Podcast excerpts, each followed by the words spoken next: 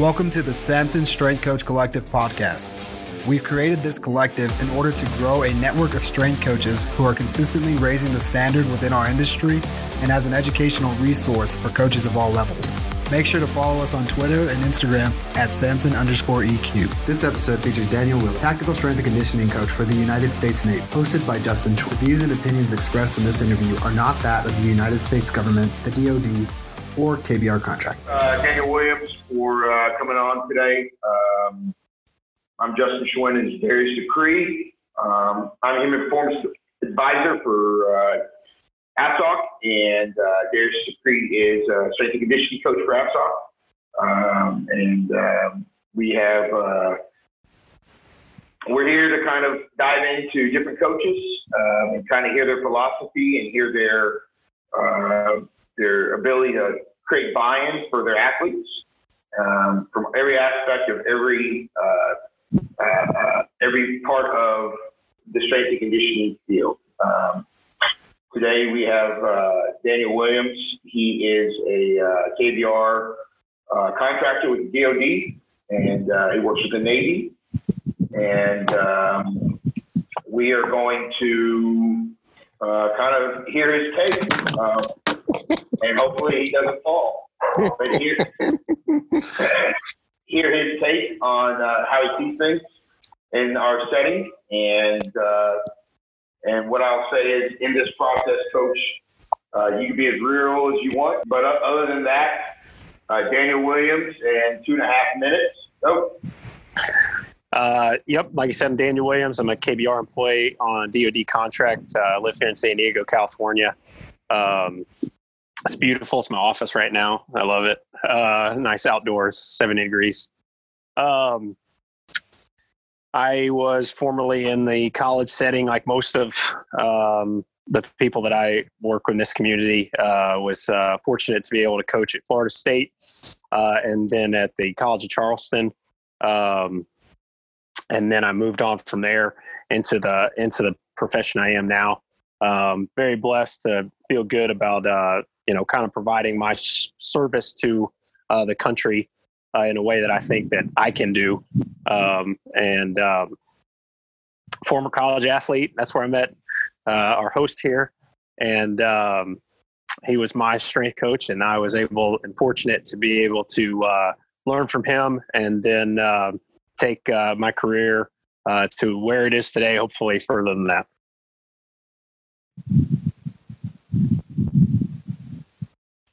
Thanks, Coach. Uh, real quick, uh, first question want to shoot at you.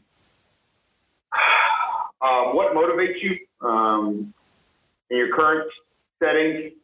Uh, how has it changed when you first got into it? You know, kind of like I tell people, I was full of piss and vinegar when I first got into it. My, my motivation was to win all the shiny things. Um, that's changed over time. And uh, how has it changed? And then second piece to that question, how do how do you motivate your staff, um, and how has that changed over time? Um, if you have equals, you have people above you or below you. Uh, that that you have to have that. You have to have the capability. And real quick example, one small thing I do every day. Um, actually, I can't do it right now. Uh, but when we get back into the office, I will walk up to everybody every day I will either fist bump them, shake their hand, or shoulder tap them just to show yeah. that, that that presence. I think that that's, that's important. Um, that's what I make sure I do with everybody that's in my 360 every day. I think it's important. Uh, and okay. there's no, there's nothing that comes out of my mouth using that process except for how you doing or glad you're here or glad to be working with you today. Those small things day to day make big impacts over time. So uh, I'll leave it open to you.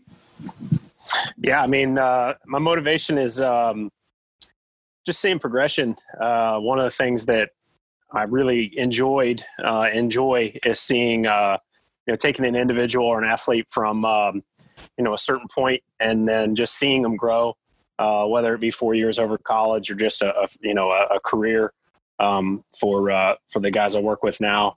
Um, just seeing them, you know, from day one, stepping in the door, um, and then you know seeing as the time progresses um, you know taking ownership of their own uh, more or less being stewards of their own development and um, and that's uh, that's one thing that I really enjoy seeing. I mean, you can see people uh, just their sheer confidence level uh, go up, both from on the field or uh, or, or inning. Um, and also just seeing like their bodies. I mean, it, there's some measurable things that we have out there. We have strength measures, we have other things, and, and just seeing uh, when they hit PRs and everything, that's uh, you know you almost live vicariously through that, um, and you can feel that's very visceral. Um, so that that motivates me to experience that uh, and just kind of be a part of it. Um, I would say that uh, my motivation, just as a career, is you know I really want to build something. Um, you know, I'm more or less low man right now. Um, now we are very autonomous where I'm at. Uh, we have a tremendous amount of freedom, um, which is really great. Um, and so one thing that you know, as far as just kind of the way I interact with every day is I just try and be, I try and say yes to anything I'm asked to do. Um, I'm not perfect. I, I have, of course, may do, uh, you know, may shy away from some of the uh, activities that I probably don't want to be a part of. Um, but if I'm asked to do it, I'm always going to say yes. And I think that that's very important um, because ultimately, you know, if you say no even once or twice, all of a sudden you're not asked to do much anymore and then you become disposable and then you're gone. Um, so i try and be as much a part of uh, an integral part um, and you know can't be interchanged uh, as much as i can. Um, so that kind of you know that mindset almost uh, you know is a is somewhat of a motivation for me to kind of um, deal with my day to day I would say that my motivations haven't really changed.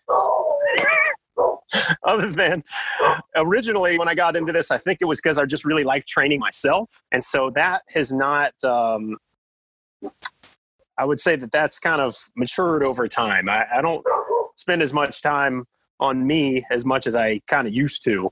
And I think that was a big, a big motivation of, you know, even four or five years ago, uh, seeing how I could progress. And though you know, I was learning at the same time. I think it was kind of uh, it was a selfish endeavor uh, more than it was about just truly other people. Um, so that's kind of where I'm at now. Thanks, Coach. Coach, yeah, Coach. So could you could you tell us? Um, I'm curious to know your experience. Uh, we all were on the college side.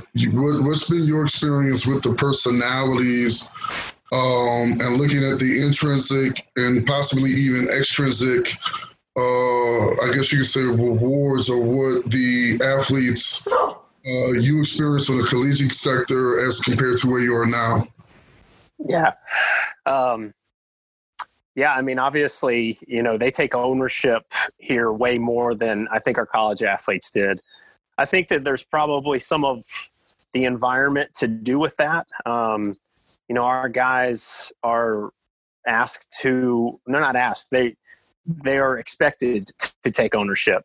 They aren't here because they were asked to be here. They weren't recruited into it necessarily. They they have a love for it and they wanted to be here and they knew what they were signing up for when they got here. The difference obviously is in the college setting you never really know. Um, you never really know which ones are going to stick it out.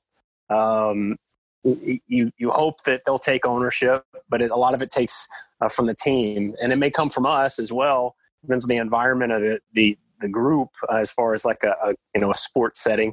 Um, you know how much leadership is on the team, et cetera, et cetera. Leadership here is never in question. Uh, leadership here is number one. It's set.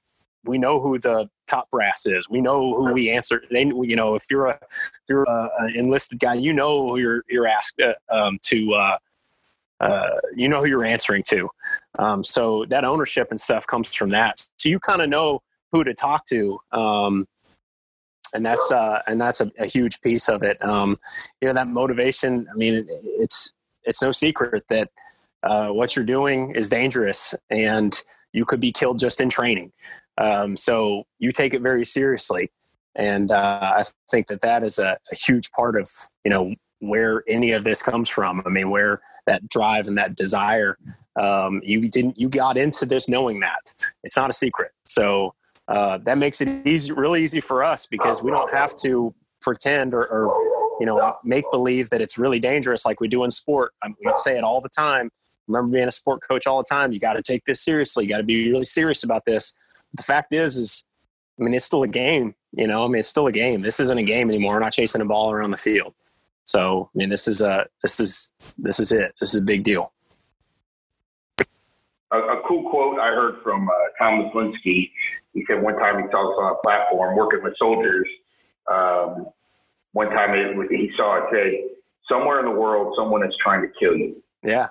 So that's what you're working for. Right. And I thought I thought that that's that's that takes training the the American military population to a whole other level. Yeah. You know, it doesn't it, it doesn't matter if you're a, a guy behind a computer or you're a guy kicking a door in. You all that means all of you. And I think that that's that if you as a coach you really understand that with the with the athletes you're working with, uh, you see the higher purpose. Yeah. Um, and I, I think that that's special. So next question for you, coach. Um, so in our current setting, um, soldiers we work with, it's it's voluntary. So it's almost like we have to recruit them. Um, there has to be somewhat of a sales pitch behind it.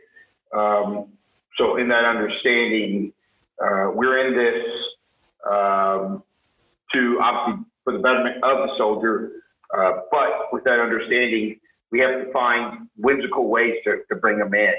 Um, I was wondering if you had some insight into that. I mean, yeah, of course. I want to work with as many people as I can. I guess the first thing that should be said is I don't want to really want to work with anybody who doesn't want to work with me back. I mean, I'll be happy to be friends with you, but if you don't want to be on a program because you feel comfortable with what, what you're doing, I think that is kind of laying that out there right off the bat. Um, just understanding that you're not going to be a resource for you in any way, any way you want. You know, if it's straight up one-on-one programming, then that's what I want to do. Uh, but if it's just giving you guidance on, you know, certain ways to do certain lifts and kind of what I'd stay away from or what I might add, so on and so forth, then that's what I am too. You know, I'm just if I'm just the guy on the floor that you see every now and then and you just kind of have a chat and conversation, that's relationship building. I mean, eventually we may get to that place where you'll let me into that kind of that behind that iron curtain and I can work with you from uh, a training standpoint. But if not, then, you know, as long as you're, you're in front of me, I'm going to try and help you out in any way I know how. Um, even if that's just being a guy. Um, I would say that, uh, you know, a lot, we have a very motivated population. Um, so honestly, getting them and making them want to train is not a hard thing to do. Uh, if anything, I think what we see more than not is pulling the reins, kind of pulling people back so that they're not beating themselves into the ground. I mean, the whole idea of all of this is so that we, you know, create a, a more maintainable uh, career so that there's not severe of a drop off after they, you know, hit a certain age or so on. Um, and then uh, the longevity of the career. And then whenever they detach or when they leave, that they're still healthy whenever they get into whatever they uh, uh do um, you know after after this job. Um, so it's not necessarily this thing where i say that everything that we're doing this program everything that i'm doing is everything you need to do.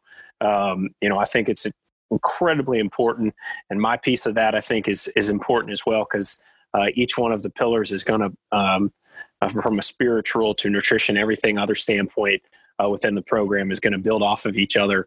Um, we can all speak the same language um, from the mental performance specialist. I mean, I can I can see the way she interacts with the guy and, and makes uh, comments to him, and I can do the same thing, and I can gear my programs at least to communicate um, the way we all should communicate with his own program. Um, so you know, it's it's just one it's just one piece is kind of the way I would I would kind of go with it. Like so, bringing somebody in, trying to you know sell myself or, or whatever in this uh, in this setting really isn't so much of a problem um, for for me. Uh, it is voluntary, um, but you know the entire force is voluntary, and we have the best volunteers in the world. So that that that's really not the hardest part.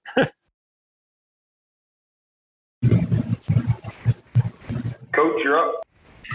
Just uh, on a on a different note, you know, with the with all the the, the technological advances that's going on within our field, uh, what are some ways that you've been able to incorporate technology um, with training the population that you you're with, um, and and how do you, I guess, adapt your programming to what you're able to see?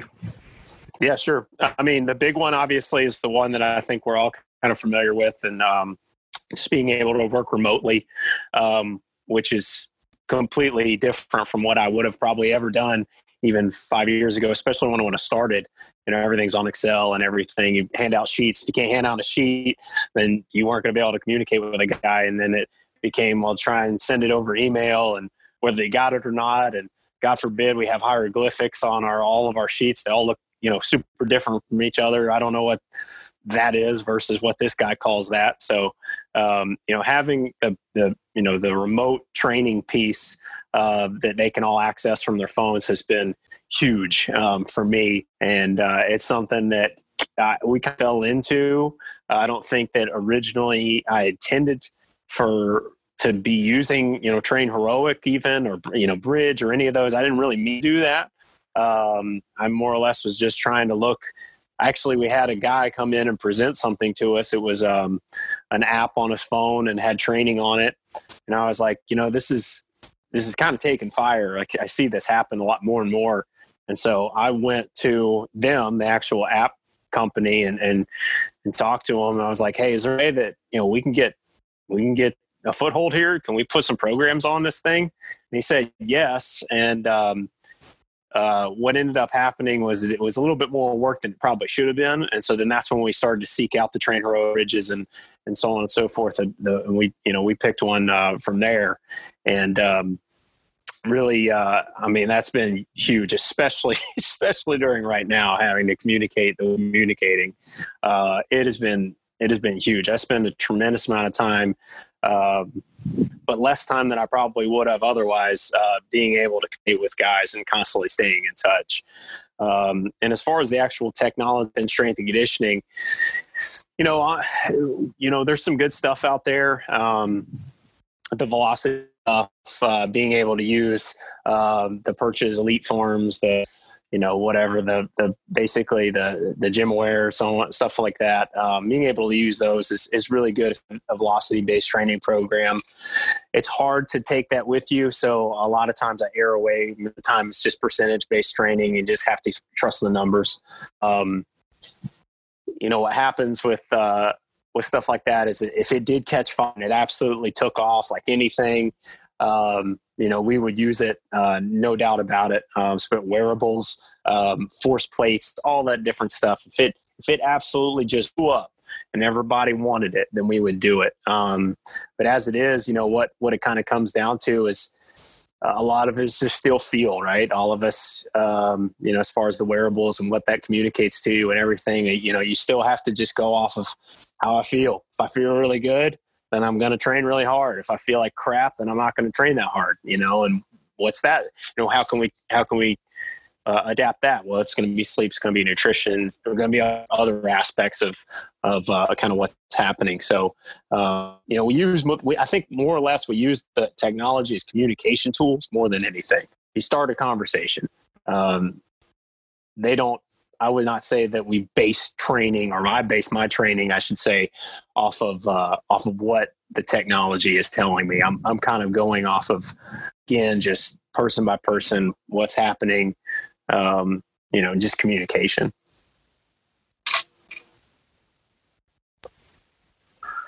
Uh, second part, I, I, really want to ask you, Coach, is uh, you're uh, starting your career to now um, we talked about the motivating factor.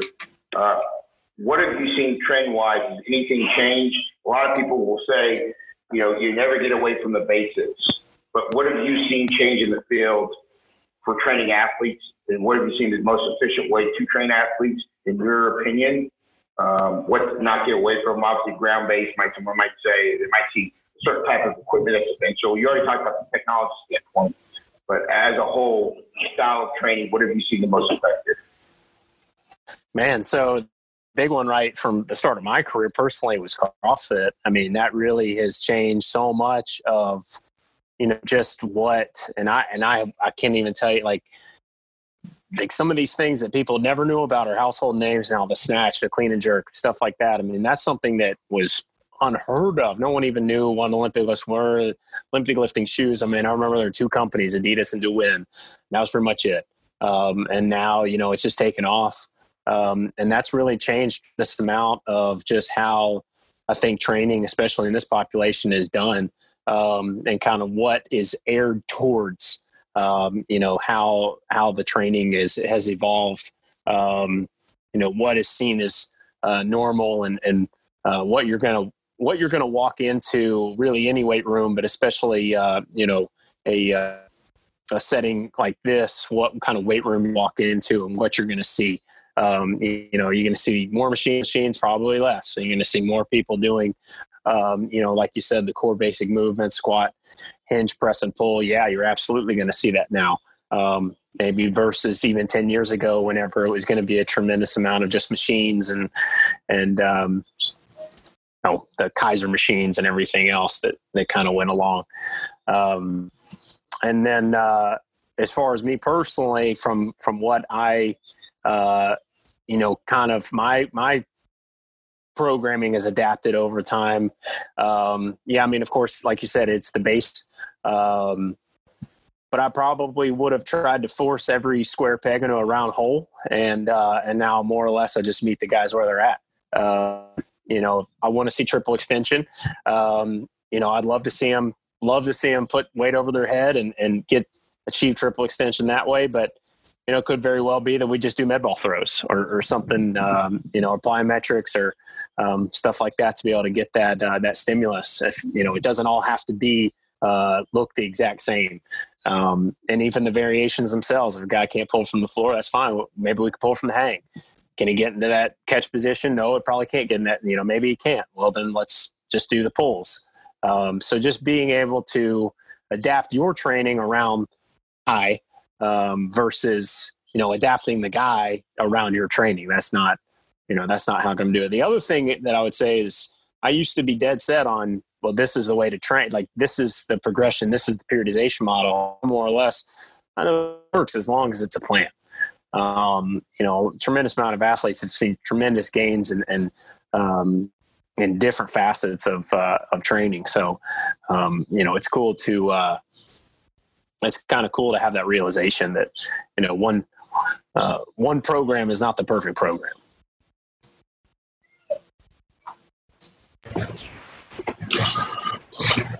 So, coach, let me ask you talking about adapting your program around your athletes. What,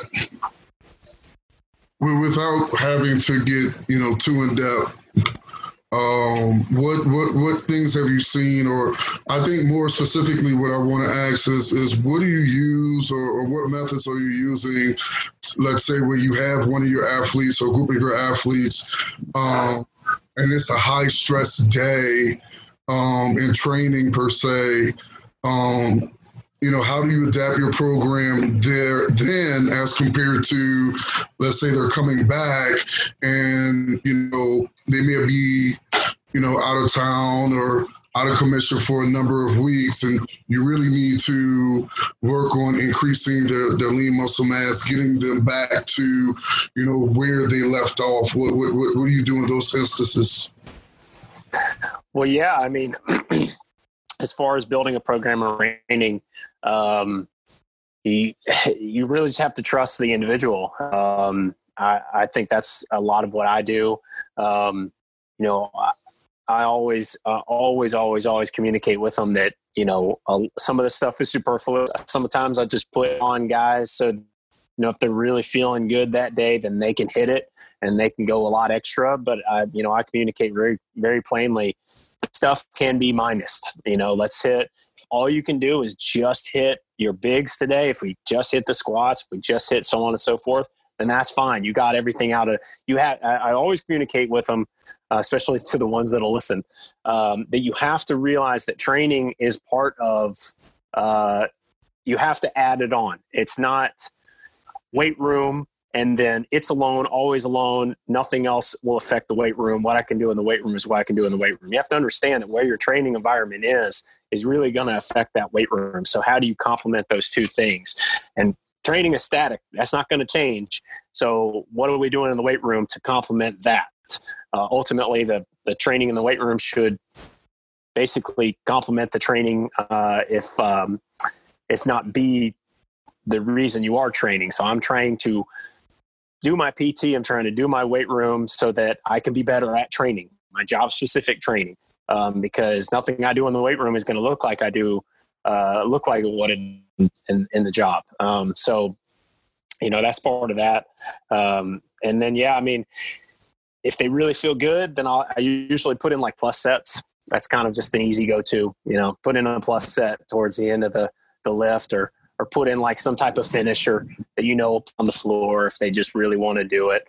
Uh, 100 reps of something, 100, 100, you know, 100 of something. It doesn't have to be anything really specific. It can be a single joint. It doesn't really matter uh, as long as it's just something. Um, and then, you know, at it, like anytime those plus sets, they, they could be taken out. You know, they, they don't have to do them.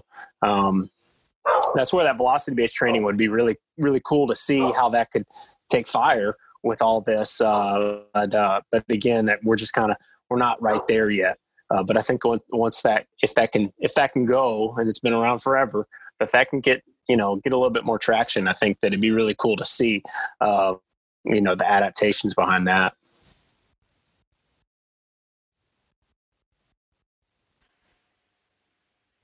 Who uh, do you seek out now for knowledge um, in your current setting uh, to help you in with working with your athletes? Um, what resources do you use outside of that? If it's material, um, kind of what do you dive into? Uh, yeah, I mean, I really look into. Um, a lot of it comes from just talking to people on our stuff. Uh, you know, that's been really helpful. We got some knowledgeable people, um, and so a lot of times those uh, you know that that'll kind of show me hey there's some there's some more to learn. Um, you know i've talked to other people in the profession. Uh, one in particular uh, put me in, um, uh, onto the ELDOA uh, you know he had actually told me about years ago and i said and then it was a couple years ago that i i really went and did the the level one ELDOA and uh, been the biggest thing that I've added, which I very rarely add things. Um, but I really found some some really cool stuff with that. Um, you know, anytime you anything on water or, or, from Kessler, then there's usually some pretty good weight behind it. Um, so you can try to check that stuff out. Um, and say, you know, I, I, kind of just take from more or less just peers. Uh, I, I, will be honest, I don't really look at a lot of publications. Um, so more or less, I, I feel like uh, most of what I, I, I, gather is just from on the field.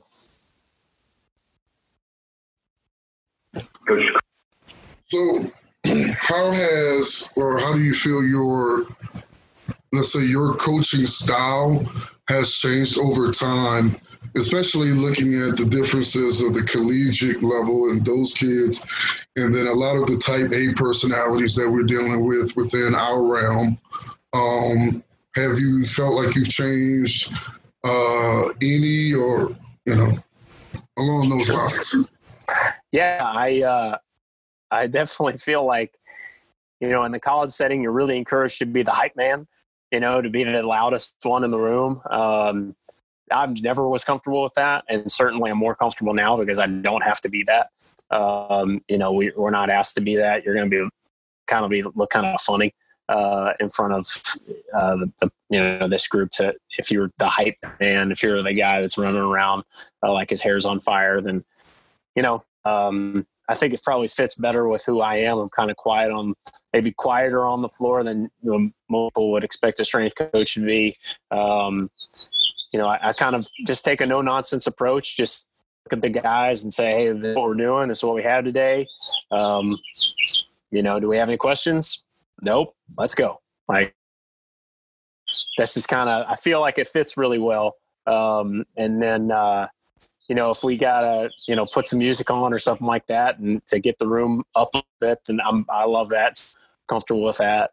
Always have been really. Um, but yeah, I mean, uh, just yeah, being that just being that loud guy has never really been me. Um, so college setting had to do that a little bit more. Um, I don't know why. I don't know when that happened because uh, I feel like that's taken the taken the emphasis off the athletes and putting it all on you. And maybe that's the point. But I never really understood why why it happened. Um, but here it's definitely it's definitely different. Just kind of um, you get to coach. You know, you actually get to you don't have to just run around the floor clapping your hands or anything. You actually get to you know interact with the guys and and you know coach technique and um, you know praise them if they do well and uh, there's really not there's almost no if any reprimand of like hey we, you know we're we're acting up um, so it's a little bit it's it's uh it's definitely it's definitely different it's certainly different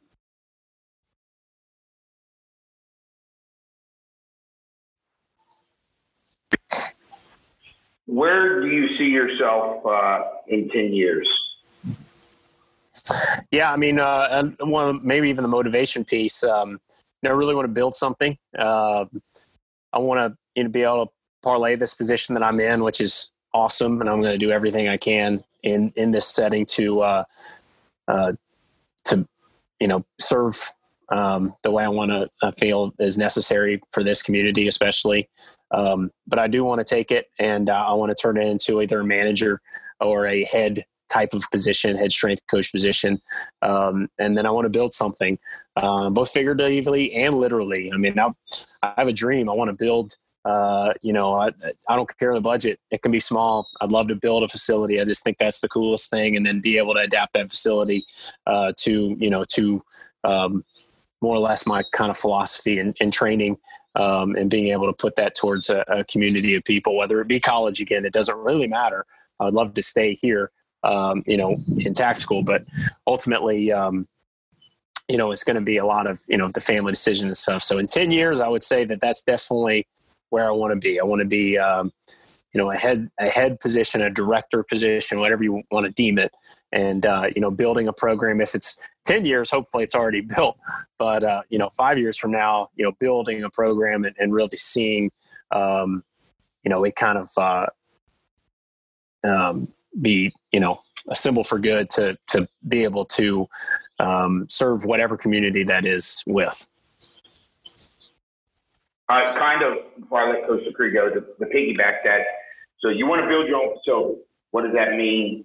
Let's let's start off. Give something simple. Ten thousand feet, square feet. Uh, budget's really not not not a problem. You know, I don't need to have a dissertation on it, but what do you want? Well, you know, I mean, the basics as far as the racks and stuff like that. Um, you know, we'd want to make uh, the space to be as efficient as possible. So, uh, for my program, um, you know, I would put, you know, obviously, I would kind of, the, as far as the money would be concerned, I'd spend a lot of money as far as um, just really getting the the highest quality in barbells and, and plates. Um, getting good stuff as far as the racks, so we know it's uh, number one safe and secure. But number two, we know that it's going to be there for years and years and years to come. There's not going to be rust, not going to be oxidation. Um, you know, I'd have a, a pretty uh, adaptable flooring type of system, whether that be a player mono, it doesn't really matter. Uh, but some, even if it's just horse mats, I don't, I don't care.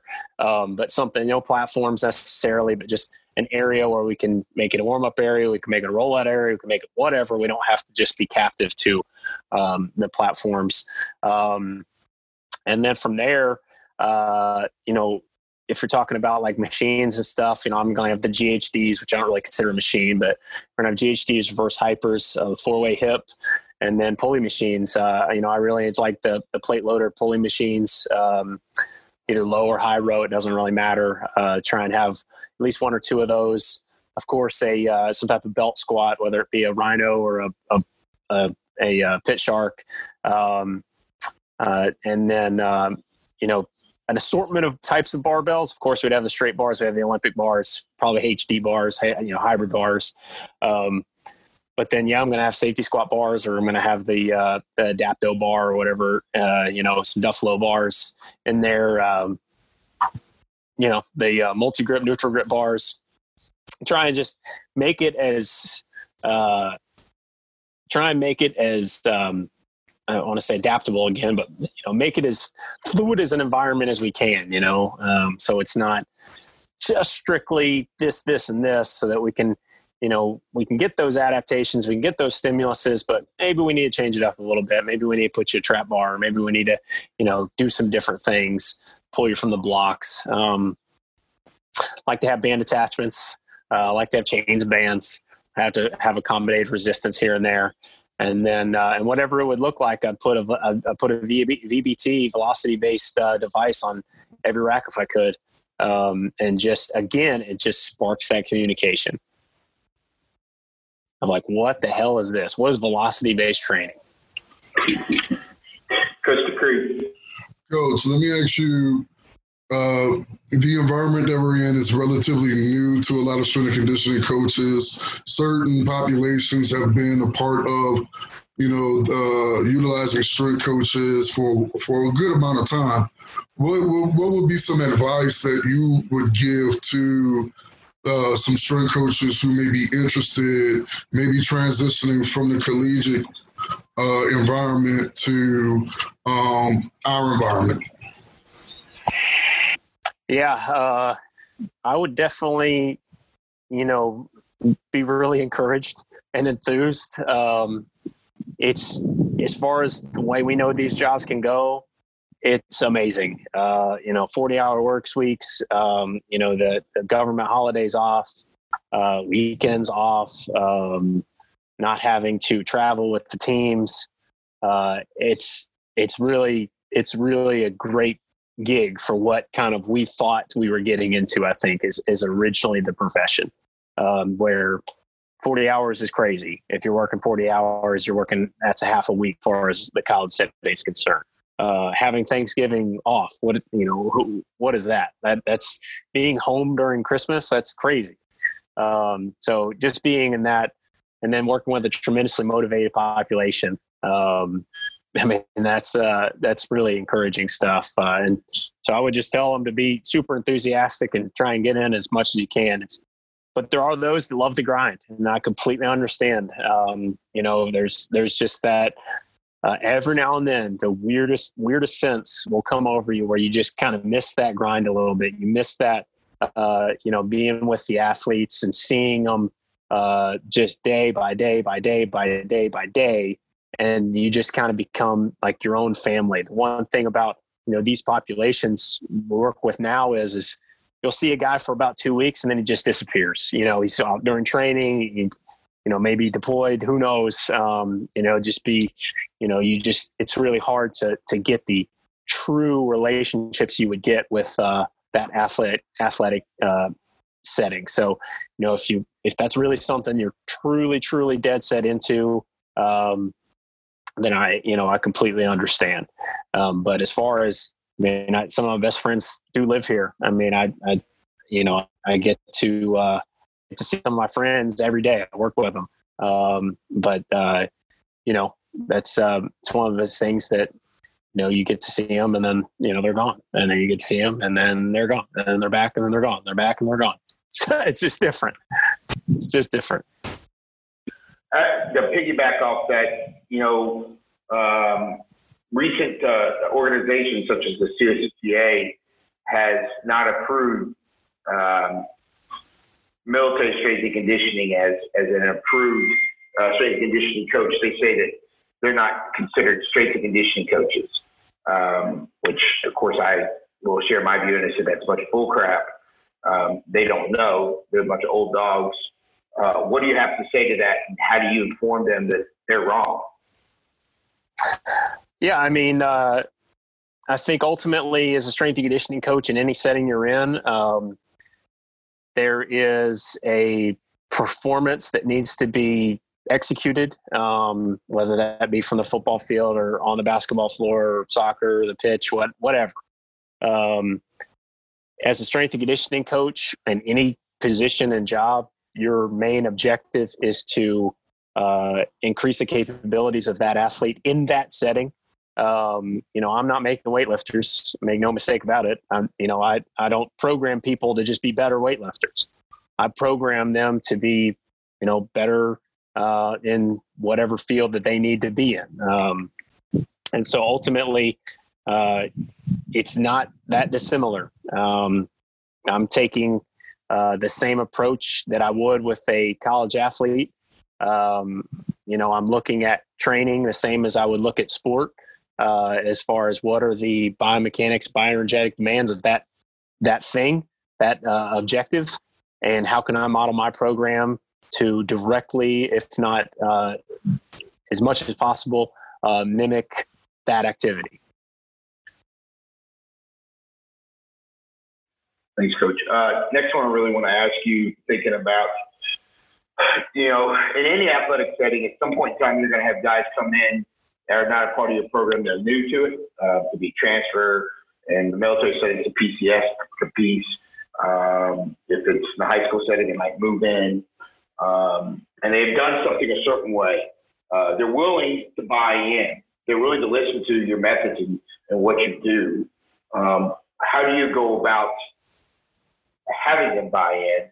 Um, obviously, we know relationships is a big part of it. If there's anything specifically you think you do might be unique or might just say, hey, it's, it's just foundational. But what do you do from the buy-in from the individual and also from the team component of Well, I think that comes into just being informed as much as you can on everything that's happening out there.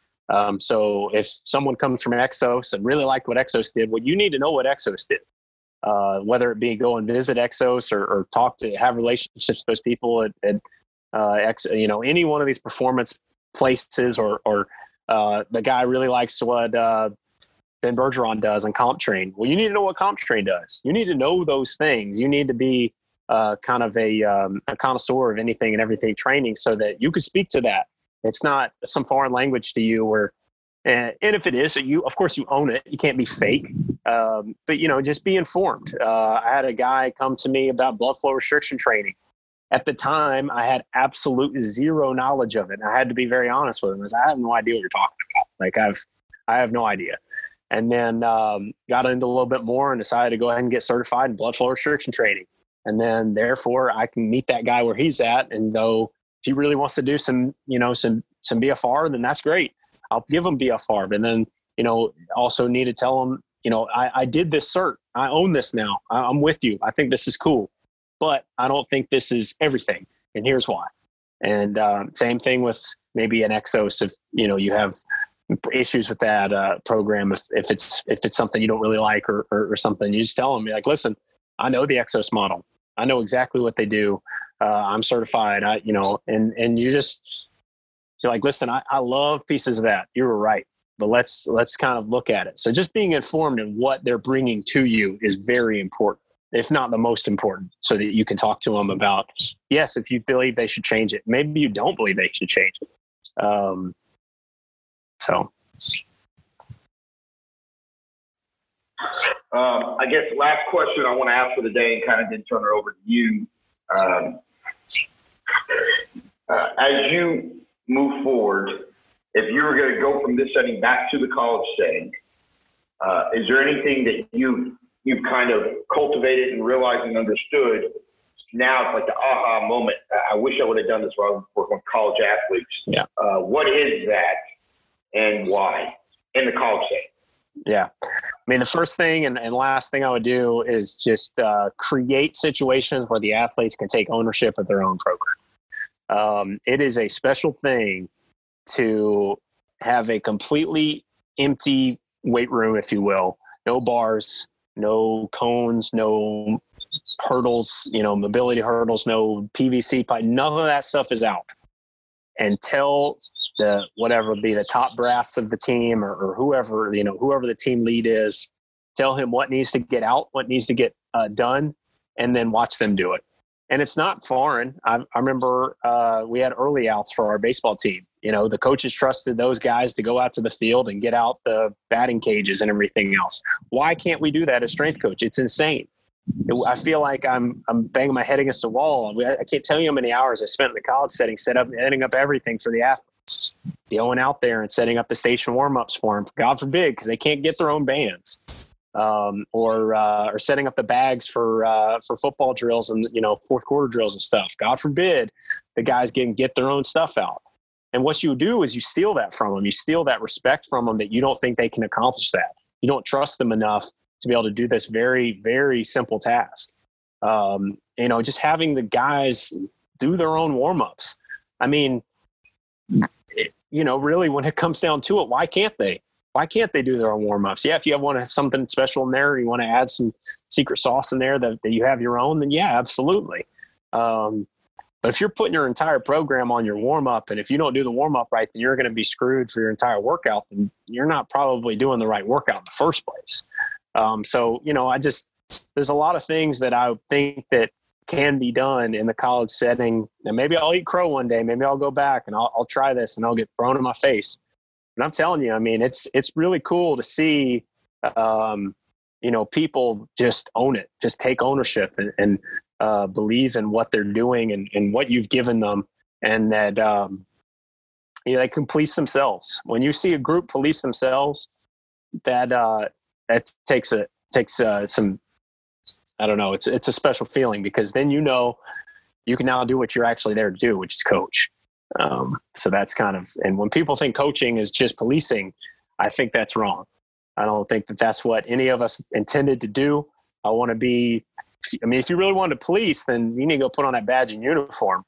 Um, but if you want to be, you know, if you're, I was once told that strength coaches are prison guards, and that's not only insulting, I think it's deadly wrong. Um, I think that we are coaches, uh, we are teachers, and whenever you just become some prison guard, then uh, uh, you need to choose a different profession.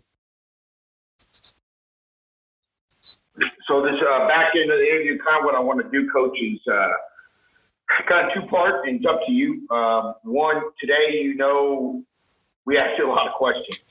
Um, if there's any questions you want to ask us, feel free to. But also in the section, uh, there's also things I think that you wanted to say and bring them to the table. Um, I call them knowledge nuggets if you uh, wanted to uh, repeat any other knowledge nuggets uh, or put out those knowledge nuggets for today, uh, this is your platform. So please cool. do. Yeah, I mean, I mentioned ELDOA. Um, I took the cert in January, I believe, is he 18 or 19? Doesn't really matter. It's 19, I think. Um, again, Eric Corn brought brought it to my attention. Um, the the ELDOA is actually a French acronym. In English, it'd be LOADS which is longitudinal osteoarticular decoaptation stretching, or some people know it as myofascial stretching. Um, essentially, the illustration that could be used is um, if I had a piece of rope, let's just say that that rope has a mind, and I were to take that piece of rope and physically stretch it. That's typically what we do every day. We take some type of apparatus, whether it be bands or ropes, and we try and stretch our own muscles fit. So I'm taking that rope and I'm pulling it apart, thinking of a muscle. Now, what if I told that rope to twist itself so that it created that decoapt or stretching on its own? That's what the ELDOA is. So essentially, you're using your own, you know, um, physiology to essentially create space within the organism. So if you have um, you know, if you have a wall or you have even a buddy, um, a lot of these stretches can be uh, accomplished on their own. Um, and they're pretty cool. A lot of them center, all of them are almost everything we do should be, but it's all core to extremity. Um, so uh, it's a lot of creating distance, especially in the spine. Um, but there, you know, there's localized stretching as well for uh, whether it be hip flexor or hamstring, et cetera, et cetera. But yeah, you just you create your own tension within your body, whether it be from, you know, externally rotate here, internally rotate here, abduct here, induct, you know, so on, you know, adduct here, like everything. Um, and it's really cool. Uh, and some of the testimonials are really neat. Um, it's a really easy thing to add. It's a minute. Um, it's a great post exercise uh, thing, and then pre bed, especially when you're about to go into that uh, that weightless environment and be able to get some uh, good uh, uh, rehydration in the spine. Um, so I really enjoyed it. Um, it is a really long day, couple days as a cert. So just understand that they're trying to sell you the next one. Um, you know, I got the level one. That's all I need. I may do the level two one day, but you know, there's level one and two together. I would encourage people to do that if they really want to. Uh, don't do the level two on its own. You'll it it's kind of oh maybe maybe you'd love it. I don't know. Uh, but the level one, I really enjoyed that. Um, but it's two long days. Uh, it's two long days, um, and I'm pissed because I missed the uh, I missed the Rams Saints game uh, that year. Whenever the Saints got screwed out of a, uh, a trip to the Super Bowl, the Rams guy hit him obvious pass interference. Missed that game because of the ELDOA cert. Any other knowledge nuggets, Coach? Oh no, not much. I'm not that okay. smart. well, uh, wanted to thank you for today. Um, thank you for the opportunity to get you on and hear a little insight of what you do and um, hear your philosophy. I think it's it's important for coaches to have that access. I think it's you know anybody and everybody tries to create their niche and really when they hear people talk, they realize there's not a lot to it, but there's also avenues to kind of the end of the spear. You always can make the spear sharper. I, I believe that's verification. Sure. To hear everybody kind of give their take gives you the opportunity to say, not necessarily, hey, I'm going to learn from this guy. This guy's the the Bible, he's the Word, but it's more of this guy gives me an avenue where I need to go next. And I appreciate you providing that, Coach. Um, sure, man. Best of luck in this crazy time, and uh, see you on the flip side. Thank you, thank you, Darius. Thank you. Justin. I appreciate it. Later, man. Yeah.